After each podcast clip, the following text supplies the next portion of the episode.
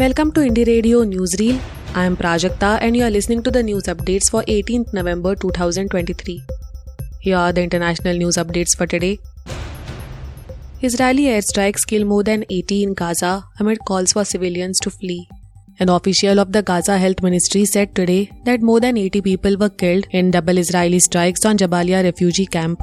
At least 50 people were killed in an Israeli strike at dawn on the UN run Al Fakhura school in the camp, which had been converted into a shelter for displaced Palestinians. Social media videos showed bodies covered in blood and dust on the floor of a building where mattresses had been wedged under school tables. A separate strike on another building in the camp killed 32 people from the same family, 19 of them children.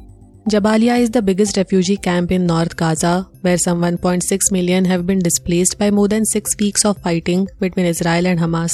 Israel again wants civilians to relocate as it turns to attacking Hamas in the enclave's south after subduing the north. This could compel hundreds of thousands of Palestinians who fled south from Israeli assault on Gaza City to move again. Over 110 dead and nearly 8 lakh displaced in the Horn of Africa due to heavy rains. Heavy rains and flash floods have killed at least 111 people and displaced more than 7,70,000 across the Horn of Africa in recent weeks. Save the Children, an international non governmental organization, called for urgent national and international intervention to respond to the massive displacement in Kenya, Ethiopia, and Somalia. According to official data, the El Nino weather phenomenon, which has brought unusually heavy rains, thunderstorms, and extreme flooding to the region, comes after five failed rainy seasons that caused the worst drought in the region in 40 years. X Ed boycott gathers pace. Firms including Apple, Disney, and IBM have paused advertising on X amid an anti Semitism storm on the site. It comes after X owner Elon Musk amplified an anti Semitic trope on the platform. The boycott has also been picking up steam in the wake of an investigation by a US group which flagged ads appearing next to pro Nazi posts on X. Mr. Musk has denied his post was anti Semitic and has threatened to sue over the advertising investigation. Left leaning pressure group Media Matters for America said it had identified ads bought by high profile firms next to posts including Hitler quotes, praise for Nazis, and Holocaust denial. Now to the national news stories. Maldives asks India to withdraw military presence. The office of Maldives President Mohammad Muizzu today announced that the government had officially asked India to withdraw its military presence from the country. The announcement said Mr. Muizzu formally made the request when he met Union Minister Kiren Rijiju at the President's office earlier in the day. Mr. Rijiju, who is the Minister of Earth Sciences, was in the country to attend the swearing in ceremony. India has around 70 soldiers in Maldives, manning radars and surveillance aircraft. The withdrawal of foreign troops from the archipelago has been one of the key promises of the new president. Map shows escape route was planned for Uttarakhand tunnel but not built.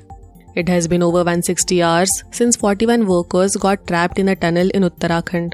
A map has emerged that points to an alleged serious lapse on part of the company involved in its construction. According to the standard operating procedure, all tunnels over 3 km long are supposed to have an escape route to rescue people in case there is a calamity. The map proves that such an escape route was planned for the 4.5 km Silkyara tunnel but never executed. Such escape routes are meant to be used even after tunnels are built to rescue people passing through them in vehicles if there is a collapse, landslide, or any other disaster. The rescue teams are now coming up with alternative plans to rescue the workers who have been stranded inside the tunnel since Sunday morning. Tamil Nadu Assembly readopts all 10 bills that Governor Ravi had returned. The Tamil Nadu Assembly adopted the resolution moved by Chief Minister M.K. Stalin for reconsidering and passing the 10 bills for which Governor R.N. Ravi had withheld assent for. Members of the AIADMK and the BJP were not present in the House when the resolution was taken up for voting. Of the 10, 2 bills were passed by the 15th Assembly during the AIADMK regime and 8 by the 16th Assembly. They were immediately sent to the governor for his assent. Mr. Stalin alleged that the governor was working against the interests of the state and could not stomach its all round development. Thank you for listening to Indie Radio Newsreel. For more news, audiobooks, and podcasts, stay tuned to Indie Radio or log on to www.indiejournal.in. Also consider subscribing to listen to our premium shows.